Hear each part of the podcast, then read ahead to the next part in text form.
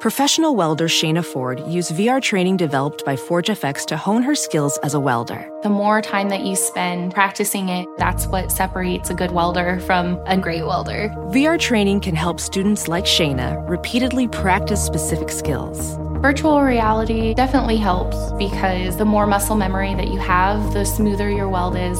Explore more stories like Shayna's at meta.com slash metaverse impact.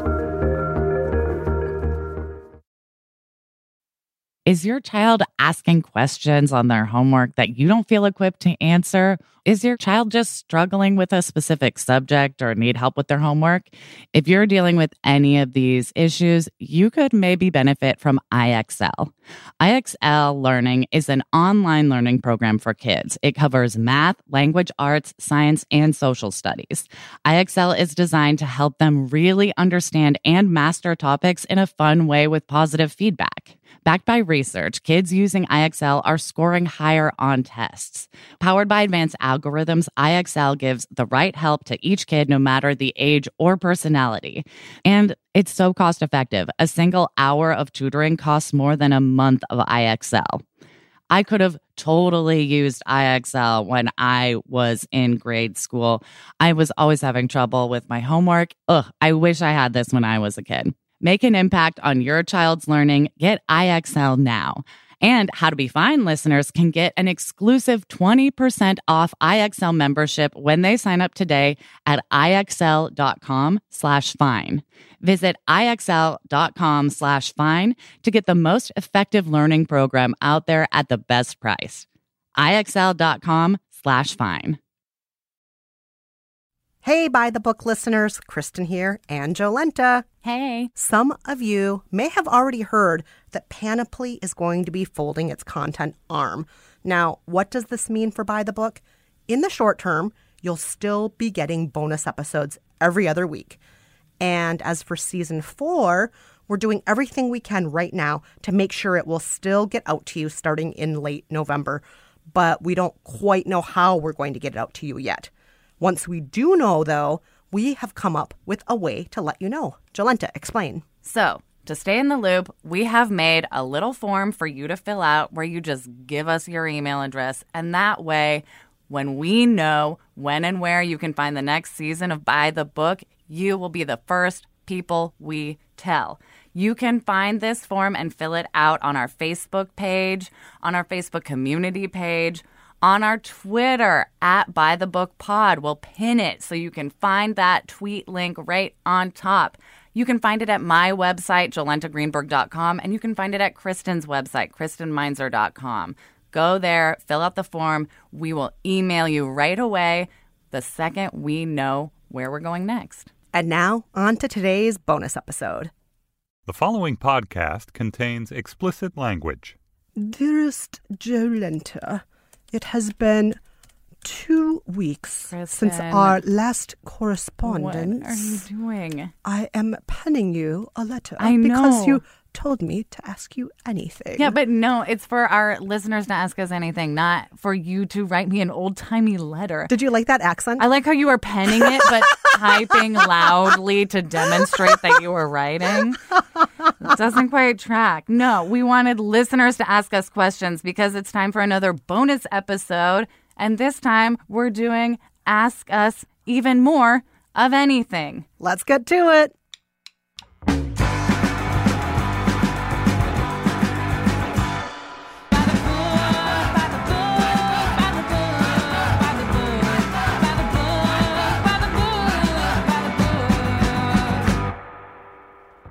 That's right. It is time for another By the Book bonus episode, our between season treat for your ears.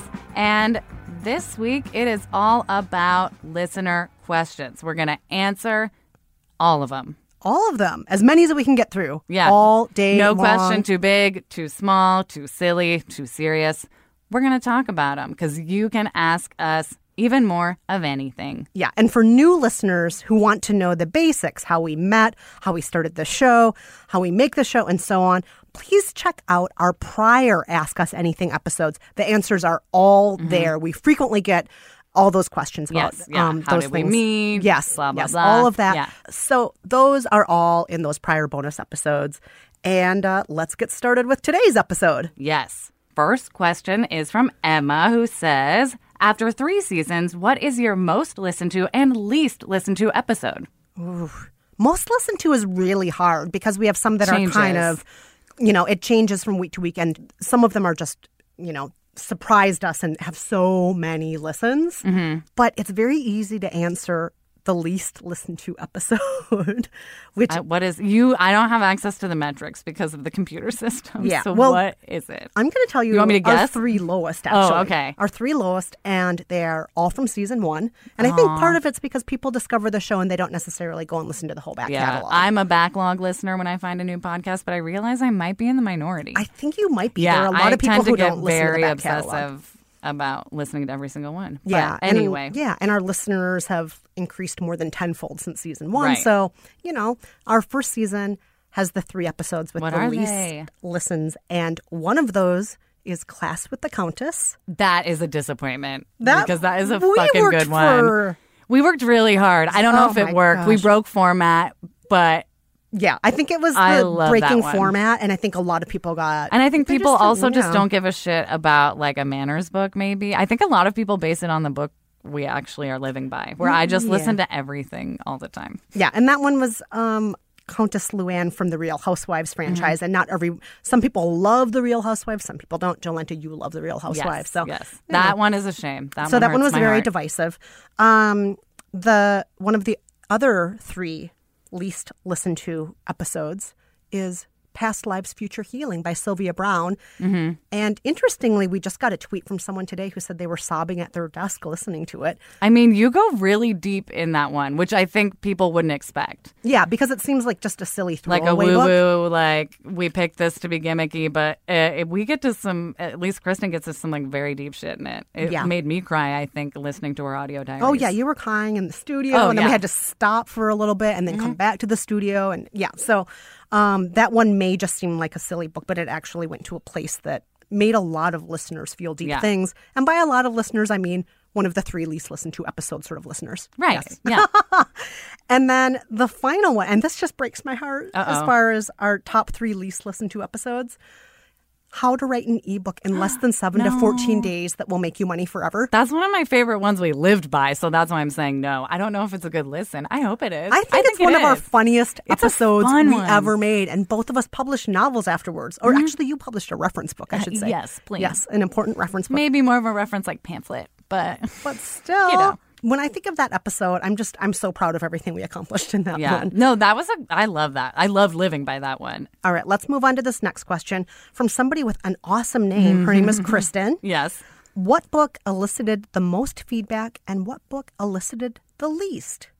Oh, I think least feedback would be the memory book from season one. You're right. Yes, I agree with you on that Like one. no one cared. Yeah, I there were a few care, I people. don't think. There were a few people. That one actually got a lot of male listeners writing in saying that they liked it. Oh yeah, yeah. Um, the men who felt that, oh, I had a concrete takeaway. I actually did this. that was the hardest one to do the mini episode for. I remember. Yeah. Um, there were men who said, oh, you should do another book that you know you create your memory palace and do this, which Men never. love memory. They must. So, um, I also think that a lot of men who listened to that episode thought that the concrete usable skill made more sense to them than what they felt was. And like how to feel good about themselves. yeah, exactly, exactly. Weirdly, society like of helps that along for them.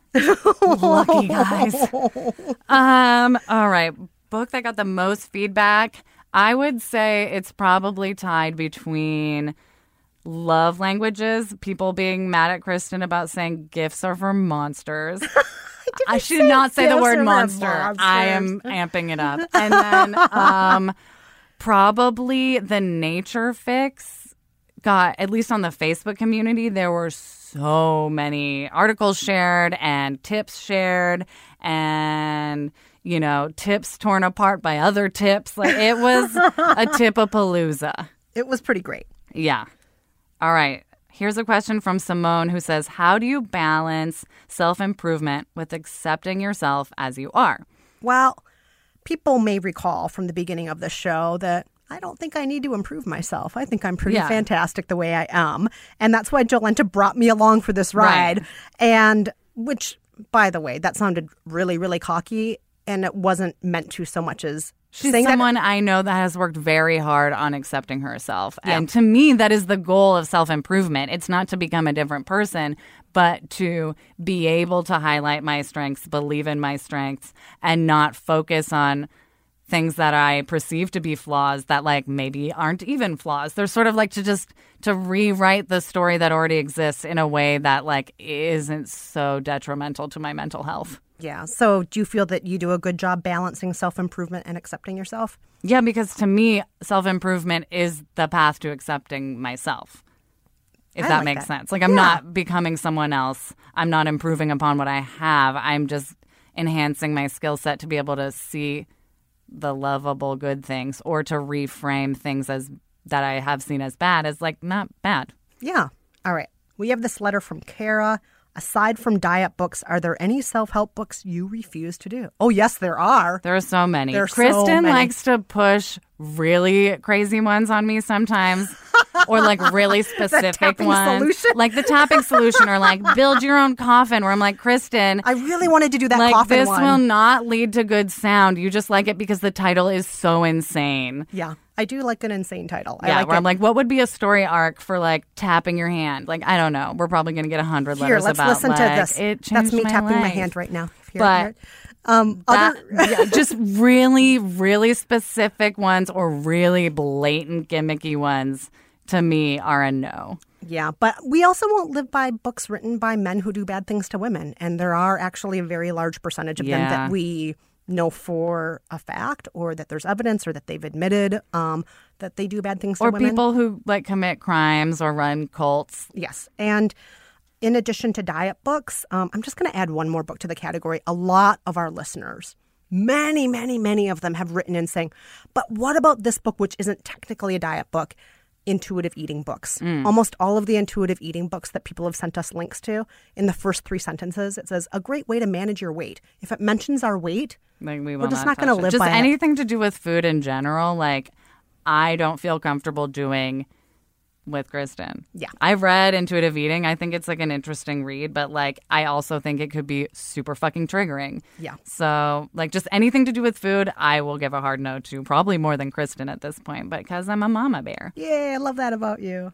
All right, let's get to this letter from C. Dunstock. Interesting name. Yeah, it's from Instagram, so you, you never really know what people's names are or how much they give of it. Uh, he or she says, Is there a subject you want to read a book about but haven't covered yet or can't find a good option for? Make your own coffin. We've just discussed this. Make your own coffin. I want something about crystals that is a little less of a like, here's a dictionary of crystals and what they do, but I want some sort of like intro to crystal healing that has enough content that's not just about like healing, you know, your soreness or whatever that we could do an episode for and there's yet to be one or one about like an introduction to being a modern day witch. That's like Aren't you a little that? less hardcore, like. Wiccan stuff, but just like, so you want to dabble in mysticism? You could Like, already, you could write that. I book. don't know. I'm just a fan of the idea of that book. Well, how about you? Do you have any other than coffins, or that's? I guess that was your answer. I guess that's it. I don't actually like self help books. Yeah, right. I There's think we've nothing- done yeah. this. We, we've gone over this. Yeah. Yeah. yeah, there we go. Uh, our next question is from Cheyenne. yes. Cheyenne says, aside from your husbands, what do your friends and family think about the podcast and the fact that you broadcast your whole lives on it?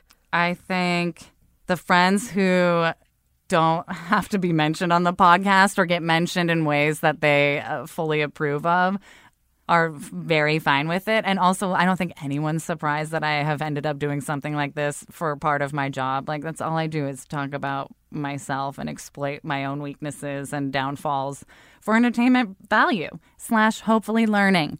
Um, but I know my parents, I think, have a hard time listening. They listen, but they listen kind of way after an episode's been released, and they'll have problems, or eh, they won't have remembered it that way, or wish I would have worded it differently. And I've just sort of learned to let it like wash over me and not really say anything. I feel like I'm a pretty okay judge about what to tell about them and I try to do it in terms of how it's affecting me and not just to talk shit about them. Mm-hmm. I believe me I could, but I try to do it in terms of how it's affecting me or a step I'm living by for a book. And I think they can trust my judgment even if it pushes their boundaries a little. It might be good for them. Mm. As for my family, not a single family member has ever listened to a podcast I've hosted, and I've been hosting for almost a decade. What do you feel good about that or bad about that? Like i I'm know some people who are like, I never want a family member to see me do stand up, or there are some people who are like, I resent you every day because you've never read a book I've written. I'm fine with it. A lot of my family are more Luddites than I am. I didn't mm-hmm. even have a cell phone until four or five years mm. ago, and a lot of them are even more behind the times than I am. And the word podcast is scary. What is an app? How do I do this thing called download? I mean, it's not easy for everyone to just listen to a podcast without feeling like they have to learn a bunch of things. So, um, no, it doesn't bother me at all. And I already know that my family is cheering for me to do well in life, even if they don't ever listen to or watch a single thing I've ever produced or starred in. Yeah, It's like, yeah, you know, I kind of feel that way too. Where I'm like, I kind of, I mean, I care if I like hurt a friend's feeling, but I kind of don't care what my family thinks. like the reason I'm fucked up is because of them. If they happen to bother me while I'm living by a book, I might fucking mention it. Sorry. Um, as for my friends, some of them love being on the show and are kind of sad when I'll be recording audio oh, diaries. you like cut them. yeah, and it's happened many times. Like Yeah. my friend TJ, who I mentioned in a prior episode, I've mentioned him in a couple of prior episodes, like power posing with him while tubing Mm-hmm. and so on. Um, I always record audio diaries with him, but I don't know if I've ever used any of the audio diaries. And then other friends who haven't been on for a while, like Lila, she was saying recently, like, I don't think I've been on any episodes in over three weeks. What's going on here? Oh, so, interesting. Yeah, she likes being on the show. Yeah, So my friends and family, kind of a mixed bag. nice. All right. What about this letter from Beth? Beth says, Where do you usually read your self help books? Do you ever feel self conscious reading them in public? What are some of the comments or reactions of those around you? Haha, joke's on you, Beth, because I read them as an ebook on my computer so no one can see. Mostly I read them at coffee shops or at home. Um, and I read it, I love physical books, but ebooks waste less paper. And also, uh, since we're doing a really academic read, I ha- take copious notes, and it's just faster to type it. It's easier to search your notes Easier when to it's an copy and paste sections Yeah, from you the can book. copy like Yeah. direct passages, being like, "We need to make this into a step." It makes the academic reading so much easier. I have different color highlights for like this is the book's philosophy, and I have like code like uh, notes that I do. Like BP is book philosophy, Mm-hmm. and like AB is author bio, and like TD is like the to do part, like for steps. Mm-hmm. So it's and those are all, all are different colors. Where it's like I'd be switching highlighters and writing tons of notes if I was doing this physically. Yeah. I remember back in season one, I did have a hard copy of The Secret. And I think in that episode, I, even think you- talked yeah. about the embarrassment of being seen in public at one of my favorite bars reading that book. I just was mortified to be seen with the book. I Mm-hmm. Yeah, didn't it's embarrassing. Yeah, I didn't want anyone to see me reading that book. Other books I would not be ashamed of at all. Mm-hmm. And as a matter of fact, when I see other people reading self help books in public, I almost always go up to them and ask them about the book. And, Oh, nice. Um, have great conversations. I've met a lot of my neighbors that way. Even people like on planes when I've been on vacation and so on, I'll ask people if they have a self help book that looks interesting. I'll just go up to them and talk to them. So um, that's pretty fun. I usually end up in really good conversations with people. Nice. Next question is from Noni. I hope I'm saying your name right, Noni. Uh, Noni says, Have you ever been in a situation where you wanted to give an unsolicited book recommendation to somebody? Um, yes, yes, all the time. And weirdly, what's weird is I'll be at a bar or like at someone's birthday and it'll be someone I don't know. And what they're complaining about or saying they're having trouble with will always remind me of a book I hated, but I think they could benefit from. So I always am, even feel weirder where it's like, I feel like I cannot recommend, like, oh my God, you need to read Presence. I tore it apart on my podcast, I do. But I actually think you have a problem with your posture that might be getting you less respect at work. So you should read this. like, it would be the most insulting suggestion. And I'd have to preface it with a like, and don't ever listen to my feedback on this because like you'd think I don't respect you if you lived by this. But yeah, it happens to me all the time because now I think I'm just like an expert advice giver because I've had to consume so much fucking advice. Um, I try not to give unsolicited advice, but there are two books that come up over and over and over again that I do actually recommend. And these are books that uh, predate us living by books Right. for the show. One, Jolenta, you can guess this Dream More By Dolly Parton. by Dolly Parton. Anyone who loves Dolly Parton, I think I recommended it to Gretchen Rubin, who hosts Happier, because Why haven't she's we done this book? She's What been going through a with us? Dolly phase over the last few months. Um, I recommend it to anyone who loves Dolly because it will make you happy. And Nice. all of the book sales go to support her literacy Right. efforts. So she has donated like what over a million books or yes, something she's crazy now. amazing. She's amazing. so literate. So I recommend that. And it just makes you feel good. And then the other one I recommend all the time is it's called a breakup because, Because it's, broken. I've never read this, but I know I've heard so much about this book from Kristen. I love this book. I love it. It's helped me through a couple of really big breakups. I bought it for people to help them. I recommend it all the time. It's kind of just tough love. Reminds you to love yourself and um, just very logically speaking, if this was meant to be, you guys would still be together. Yeah. Yeah. Yeah. All right, we're going to take a quick break. And when we come back, we have more of your amazing questions. Some are even about our favorite word, the P word, privilege. Yay!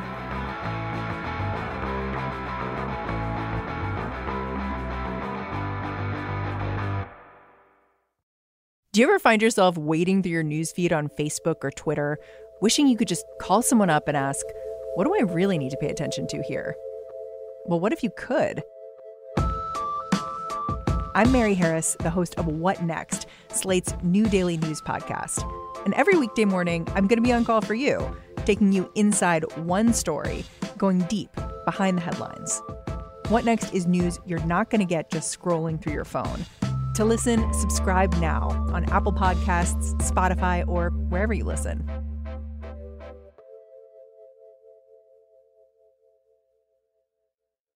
All right, we're back and let's dive into some meteor listener questions. Mm-hmm. Mal asks, I know you are both mad, rad feminists, so I want to know how you feel about many male authors writing about self improvement, e.g., Charles Duhigg, Malcolm Gladwell, etc., being labeled, quote, science journalists or whatever, when many women authors of similar caliber are given less kudos for their work because their books are labeled as, quote, self help. Mic drop. Love you. I love you too. Yes. Uh, how do I feel about it? I feel like it's bullshit because those guys aren't scientists. Like, I've worked for a person who is in this category, and they are journalists who collect other people's research for the most part. Like, Duhigg works for the New York Times, right? Like, he does a good job compiling stuff and seeing what he's learned from that compilation, but there is no difference. And I truly think it's a market issue. And if a woman wrote a book that has some sort of expertise, I think the publishing world and the public in general are still so uncomfortable with female experts that they say it's self help to make sure it sells more because that has a huge market. Where if a man writes it and gives the same general advice and it's the same general format, it, we have an easier time consuming that as a expert advice and perhaps like pseudoscience. Yeah, I don't even think they use the word advice. They'd say business strategy. Yeah, where it's like that just means like a dude wrote it. Sorry, it's because the market is fucked up and our ears are fucked up, and like we ha- have trouble thinking women are experts. Because like, what if they talk like a valley girl? Like, so fucking what? It's because they were socialized that way by your goddamn society. Mm. Anyway, So that's how we feel. that's how I feel. I feel like there's no difference, and it's a bullshit system that labels these men as like scientists who are not. They're just researchers like every other fucking person who writes a book like this. Yeah, and it reinforces that stigma. Mm-hmm. Just reinforces it. Yep. Reinforces and it. people will be like, but you want to make money with the book. And it's like, at what cost? All Let's right. move on, please. I'm getting very heated. All right, let's move on to this question from Jocelyn. Jocelyn says, This question is specifically for Kristen. I know that you've spoken about your Asian ethnicity, being adopted by white parents, and growing up in Minnesota. I was wondering if you, Kristen, felt connected to your Asian roots despite growing up around white people. Being a mixed Asian American myself, I grew up going to school with non Asians, not learning my grandparents' native languages, and feeling a bit like I didn't belong to any particular group. I'm curious as to what it was like for you. Hmm.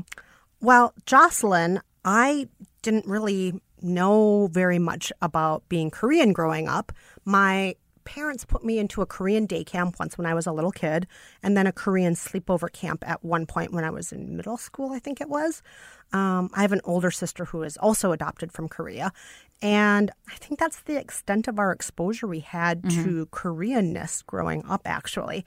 And so um, I'm very connected to being Asian because it's just a reality of my everyday life. Yeah. Um, how I'm treated in the world is how people see me, and I am Asian. Visually, I am Asian, even if my name isn't Asian or um, people don't associate certain things um, about me being very Asian. Like, I'm not culturally Asian Mm-hmm. specifically, but I still very much identify with Asian Americanness, if Yeah. that makes sense. Yeah. And by that, I mean my Asian Americanness that I'm connected to are a lot of the things that are kind of hybrid American Asian things, like going to K Town on a Thursday night and eating some food and maybe having karaoke, or being wildly supportive of movies like Crazy Rich Asians Mm-hmm. because I want to see people who look like me on the screen.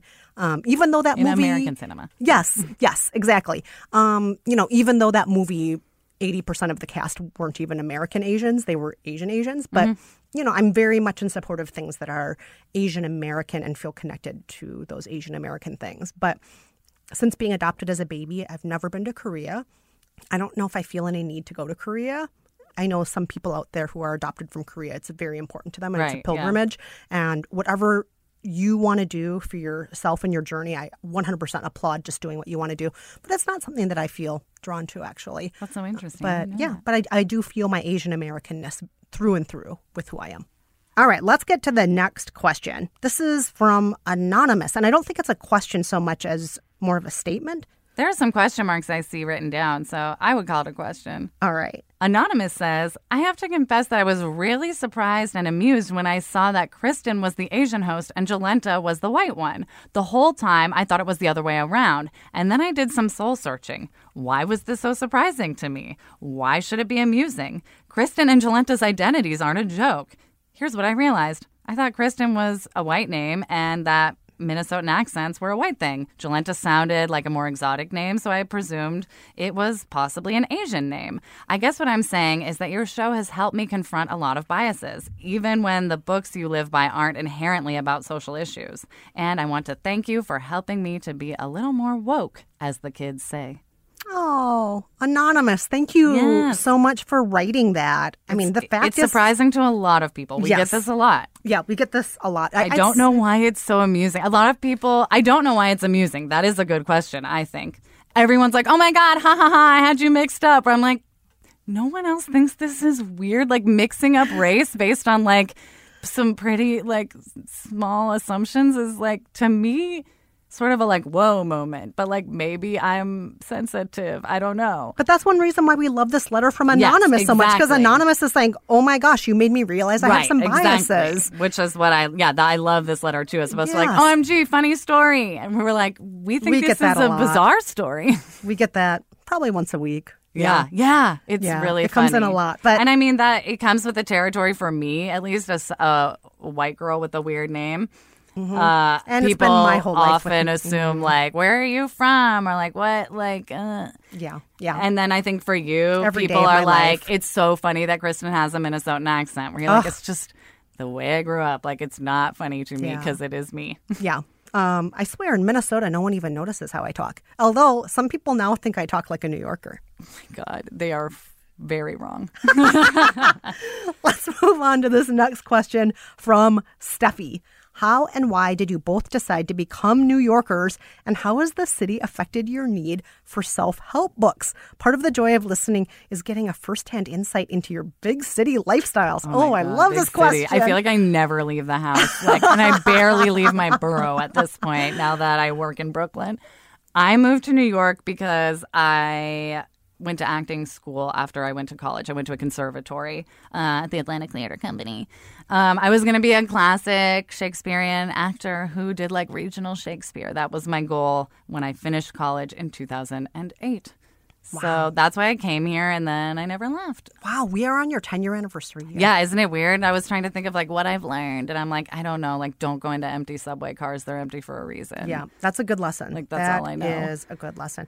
I moved to New York straight out of college, and it was because I always wanted to live in New York, but I kind of wanted to live in a time travel movie version of New York. We all do. Yeah. Yes, yeah. Like on the one hand, I kind of wanted to live in that beat era, the 1950s. I wanted to like wear black turtlenecks and read Camus and chain smoke and have one of those wine bottles, like the Chianti one with the drip With the- candle yeah, stuff. yeah. Yeah, I wanted to do that. I just like wanted to go to the Fame High School. Mm. That's what I was going for. Well, I was going for some nice 70s disco musical New York. well, I was going to say a lot of folks want to live that fantasy. That is a fantasy a lot of people want to live. But yeah, I wanted to, I think I just wanted to live in a New York movie even more Mm-hmm. than I wanted to live in New York. But I definitely went through all of the love stages with the city, like the euphoria, the, The excitement, the misery. I, I, and I and now I might just be in a long term marriage feeling Right. with the yeah. city. I would say, do you? I know how the city has affected my need for self help books. I assume you're like, it hasn't. I don't need them. I do this because you wrote me into it. Oh, the city's made me so much healthier than I was in Minnesota. Right. I It's what- made me so much healthier. What I like about New York, and I feel like it's sort of like a double edged reason, is because like no one gives a shit about you. So you have the freedom to be like, what am I about? What do I like? You don't have to worry about like, what will so and so think? Like, no one in this town has done this. But also, no one gives a shit about you. So you have to learn to give a shit about yourself. You have to mm. learn to take care of yourself. You can get pushed around, asked to do a ton of work for free. Like, you know, I've been an unpaid intern in New York. Like, it fucking sucks. And like, you have to learn to give a shit about yourself because no one else does. Yeah, I so think there's you have freedom, sure. and it also like you need to learn to advocate for yourself. And Yeah. those things to combine lead to me needing self help books. Apparently, No, I think that one of the things that has made me healthier as far as living in New York, there are a lot of things about New York that make me healthier. One, mass transit in this town is so much better than it was when I was growing up in Minneapolis. And hmm. so I think being able to have great mass transit and being able to walk a lot is just good for my health. I think yeah, I love walking so much. It gives me time to think. It gives Yeah. me time to like decompress after work. Like walking is so much fun. Yes. And I mean, it's just like New York's number one pastime. Everyone loves to take a walk. Mm-hmm. You don't even need money and you can just watch the fashion show go by. You can have a Oh great gosh, time. Just so walking is so fun. Walk past a model casting call, you will learn so much about clothes. Um, but then also, I think that this city has been really healthy for me just to every single day.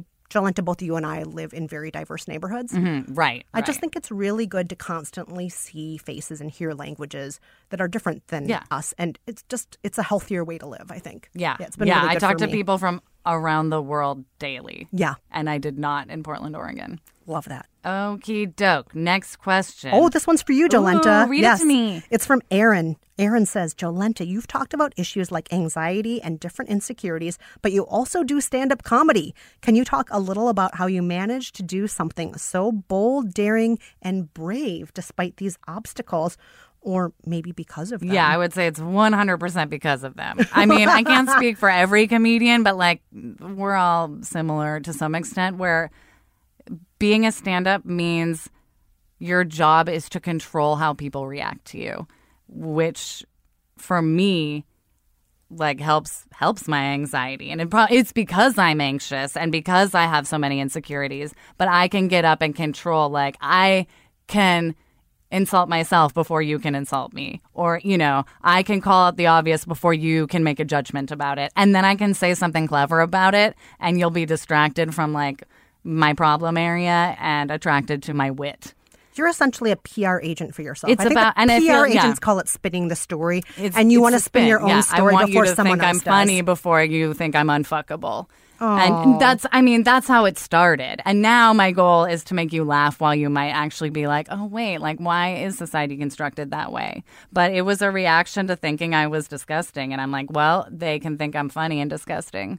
Um, so I, I mean, weirdly, I don't think of it as bold or brave. I think of it as like controlling the narrative for a living because I felt like it was so out of control before I found comedy. Well, I think you do a great job controlling it. And also, Jolenta, when you do stand up, you are so funny. Oh, thank you. You are so Thanks. smart and you are Oh, so that's funny. so nice to hear. Always love to hear that. um, here is a question from Patty who says, "What's the best career advice you ever received, and what is the best thing about your working relationship with each other? Oh, I know the answer to the last one right off the bat. What is it? It is such a joy working with you and working with Cameron, who's in our control room right now. Hi, Cam. Hey. Um, it is so fun. And I feel that you and I both work hard, we're honest with each other. But something that Jolenta, you and I have talked about, um, we even talked about this pretty recently, was we're so relieved that we became friends through work, not through like some sort of messy, like middle school, high school, you slept with my boyfriend and all the drama that comes from being BFF since childhood. We met as adults Yeah. working together. And that means we already knew that each of us were hard workers. We already Right. knew what we were like in a professional setting. Right. We knew our sort of like work values like generally lined up. And that's also how we met Cameron. yes. So I think we all were like, we think our flow would work together. Yeah, and none of that baggage. None of that. No offense to people who are still BFFs with their like third No. grade But friend. I've also made a podcast with a BFF who used to be a roommate and stuff. And like, there was just shit that would build up where it's like, you don't do the dishes like, and you don't care about editing as much as me. Like, like that makes it harder. So yeah, I like that our working relationship is a friendship, but one that is rooted in work. Love that. Yeah. love it. What about the best career advice though? I mean, I go back to these two things that my dad has said to me because I love him. And even if he fucks up his own work sometimes, dad, he gives good advice. Um, no, and there are two things, and I think I've said them both on this show probably. With the first one is no one's ever said, ah, I should have stayed there longer. Like he, you only ever hear people saying like I should have gotten out sooner or I should have pursued X, Y, and Z sooner. Meaning So- quitting a job. quitting a job, trying a new, you know, asking to join a new department, just like trying if you have something bugging you to do something differently or new or try a new path, most of the time you hear people regretting they didn't do it sooner, not regretting like I wish I would have stayed at that dead end job just one more year because I would have blah blah. So that's always been a good one. And also, he always told me when he drove me to school, the smartest people ask the most questions. And I feel like that is just proven more and more true as I get older. Whether it's a question about like how does this work or why am I being treated differently? You mm. know, and it's made me smarter. It's made me better at my job. It's made me better at advocating for myself and for others. Like, it's just the best advice I've ever gotten. That's great advice. Um, for me, the best career advice I've ever received. That's that's a little tougher. I mean, I can think of a lot of bad career advice, like do what you love and you'll never work a day in your life. Not true. Then what you love turns into a thing like you can never step away from, you have no boundaries with, and like turns into something you fucking hate. No, I mean, I was going to say we love what we do. No, it's true. We really but it love what we also feels like work, and sometimes like I can't read for pleasure. Um, well, also, I was going to say a lot of people, if what you love to do is something that our society doesn't reward with money, Yeah, I also love to crochet pursuing. and wish that could be my job, but like no one's gonna pay me for it. Yeah, you know what I used to love to do when I was a teenager, back when I had my beatnik dreams? Write socially conscious poetry. Okay? I also There love to masturbate. Okay, people would definitely pay- They would people pay for the masturbate. Nobody wants to never read mind. my 14 year old socially conscious poetry. Nobody wants to I read mean, that. I mean I would like at a stand-up show read it to Oh an God, audience, but it's so earnest. It's really, really earnest. It always is. No, so bad. Um, but you know, as far as other career advice that I think is great that I've heard um, more recently, not stuff that I heard when I should have heard it when I was younger, was you can work as many careers as you want to. Yeah. It doesn't matter. When I first got out of college, I was so upset because my first few jobs were not what I wanted to do. Yeah, not that I actually I'm not going to rise up at this company because it's also a company I don't want to work at, but I need to pay rent. Where it's like you can, like, Yeah. I never thought I'd be doing this. Yes. Yes. All right. On that note, let's take another break, but hang tight because we have lots of funny questions Yay, coming funny. up. Stay with us.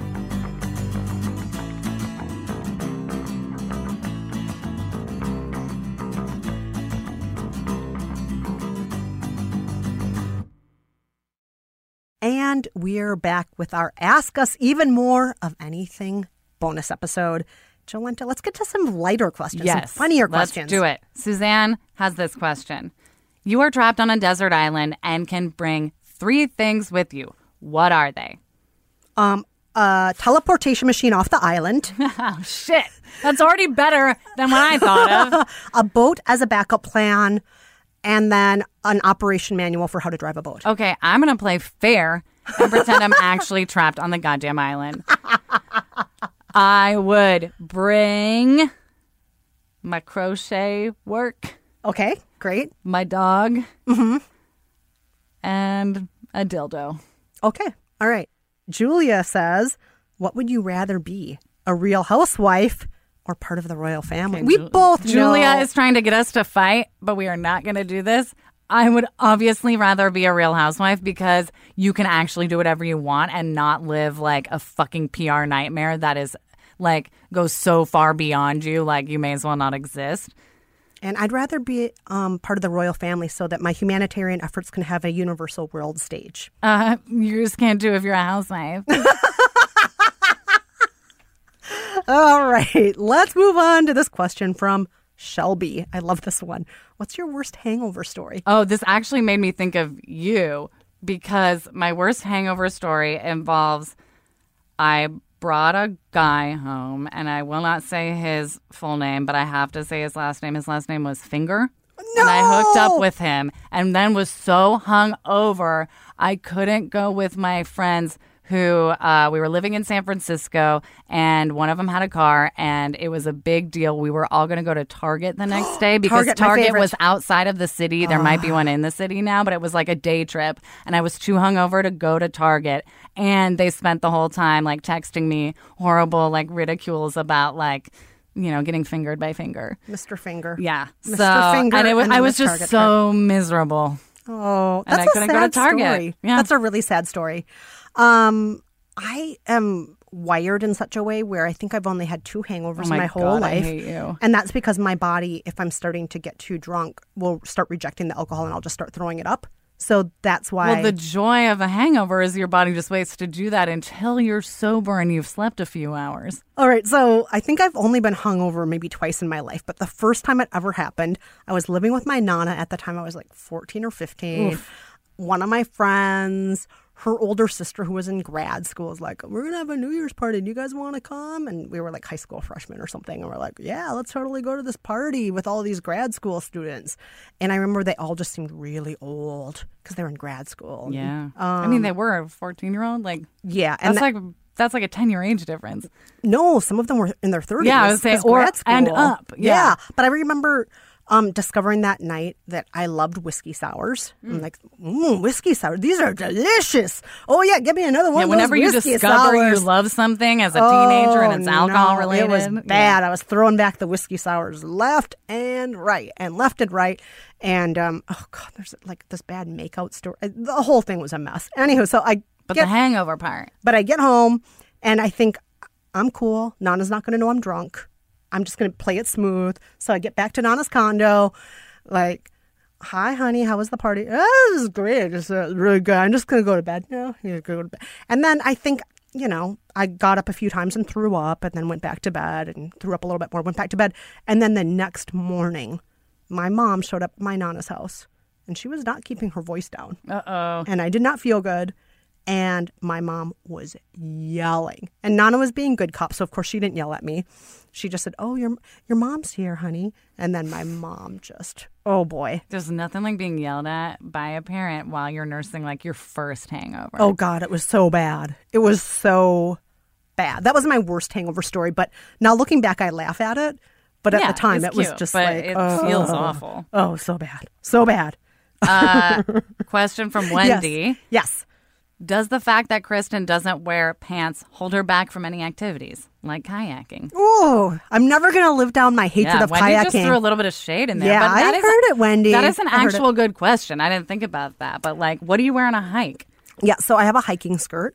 What? Um, yes, it's made out of this kind of lightweight No, know, material. like, and then I also I do have a Do couple pair ever? of Like, um they have those chafe things, you yeah, know. I know. But then um I also have um a running skirt. I have a couple of running shorts, but I also have a running skirt. Have you seen those? Okay. No, like for tennis, I don't know. I have a. It looks kind of like a tennis know. skirt, but my clothes don't hold me back. They just make me the best version of myself. That but is but no, I, and by the way, I don't really hate kayaking. I just don't want to die, so I don't kayak. Like- I hate dying. She has an irrational fear of it. Let's put it that way. Oh, the one time I get shown a kayaking video about how safe it is, the person dies in the video.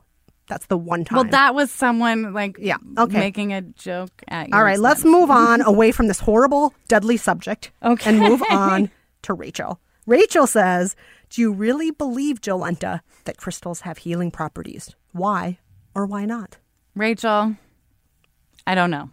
I mean, my logical brain wants to be like, no, but I just have always really liked crystals since I was a kid. They were sort of in in the 80s when I was created, and I've just always been really attracted to them. So once I learned they may or may not have healing properties, I was like, oh, I'm going to run with this idea. And they make me happy and they like make me feel calm when I look at them. Because they're pretty. And when I put them out, like things feel special and, And like they wearing have one weight. right now? Yeah. And like this one is like one I've had from my grandma for forever and it like just makes me happy. So maybe that's the property. I associate them with feeling calm and like something special and like giving something reverence. So I don't know if they actually heal, but I like how they make me feel. nice answer. Thank you. I'm behind it. Uh, this question is from Mona. What is your dream vacation spot? Ooh. I can answer that very easily. Let's hear I it. want one of those like huts in the Maldives that you see on Real Housewives or in movies. They're one of the it's you know, it's like the like this is like a very secluded island like hut and it's like on stilts in the water and the water is so blue you can see through it and you can just like jump off your little front porch How do you like get to it's the super hut? tropical like the it's like all part of a resort probably and like it's very basic and all inclusive and like such a you know such a like basic like this where I go on my honeymoon but like I've always wanted to go to just a fucking beautiful ass beach spoil yourself rotten but also feel like kind of secluded place I think we might need to do a future season of By the Book on an island, secluded place. that would be amazing Maybe we can do that. yeah Um, my dream vacation spot, I have kept an ongoing kind of list of places I want to go to. So my one in the U.S. that I have been saying for years, I want to go there and I haven't made it yet, is Savannah, Georgia. oh it's beautiful I know everyone tells me that, and they tell me if you like walkable cities, if you Oh, like U.S. history, History, yeah. if you like beautiful architecture. So that has been on my list for a very, very long time. Any By the Book listeners just want to throw me in their backyard in the shed? I'll sleep in your shed in Savannah. they've got good Spanish moss there that you can talk Very to pretty. and touch Yeah. And then the other place that I've been wanting to go with for, oh my gosh, 13, 15 years. I've been talking about this for maybe even 20 years. Cambodia. Mm. Cambodia is an expensive plane ticket and, you know, it's a long way to fly. And especially when, you know, in America, we have limited vacation time. So I usually use that to go and fly and see Dean's family in New Zealand. But someday, someday I'm going to make it to Cambodia. And someday I will make it to Savannah, Georgia. it's all gonna happen All right, let's end on this burning question that Julie has that many listeners have asked over the years. Jolenta, what is the origin of your name? It is so unusual and cool. It is my mom's middle name. Yay! And but that is a, a BS answer. How she got that name was she was raised Roman Catholic, and her dad was looking through a book of saints while she was being born, like while my grandma was in labor, and like to pick a middle name. And there was a Saint Jolenta who is from Poland. She was like a princess or a queen. She was married to someone important, then he died. And so once she was a widow, she became a patron saint of orphan girls. And he hmm. liked the story and thought the name was unique. So her name is Suzanne Jolenta. And so when I was born, my parents were like, Jolenta's a cool name. And like, we'll make her have to explain her name for the rest of her life. So that'll be fun too. Love it. But yeah, so Saint Jolenta is, I guess, who I'm named after. I love it. Slash you could also mom. just go by Saint. You know, there are some famous babies named Yeah, Saint I could now. just be like, oh my gosh, Kathryn Dennis of Southern Charm. Her baby's name is Saint Julian. Yeah, and I mean, don't, don't the Kardashians? They have a saint. Yeah, The baby all those saint. reality babies. Me and those reality babies rocking the name Saint. You guys were ahead of it, though. The, Yeah. The Jolenta Greenberg family ahead of it. Amazing. Uh, that's it. We're out of questions.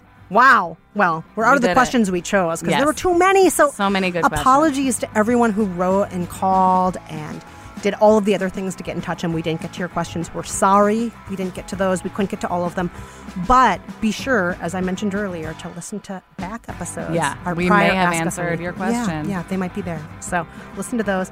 And we'll be back in a couple of weeks with another bonus episode. So keep your ears ready. Thanks as always to our wonderful producer, Cameron Drews. There is going to be an episode coming soon. All about him. Yes, all about him. Thank you to the Rizzos who perform our theme song and to Nate Wida who wrote our theme song. If you want to get in touch with us, you can tweet at us at Jolenta G, at Kristen Meinzer, at By the Book Pod. And join our Facebook community if you haven't already. Talk to all the other fabulous people on there. You're fabulous, they're fabulous. There's always fabulous stuff happening on the Facebook community. Until next bonus episode, I'm Jolenta Greenberg. And I'm Kristen Meinzer. Bye. Bye bye.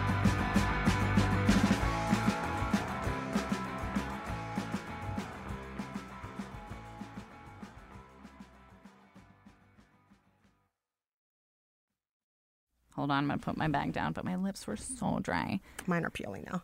I have some Vaseline if you want it. That's okay. Yeah. All right. Uh, we'll we'll talk about Vaseline later.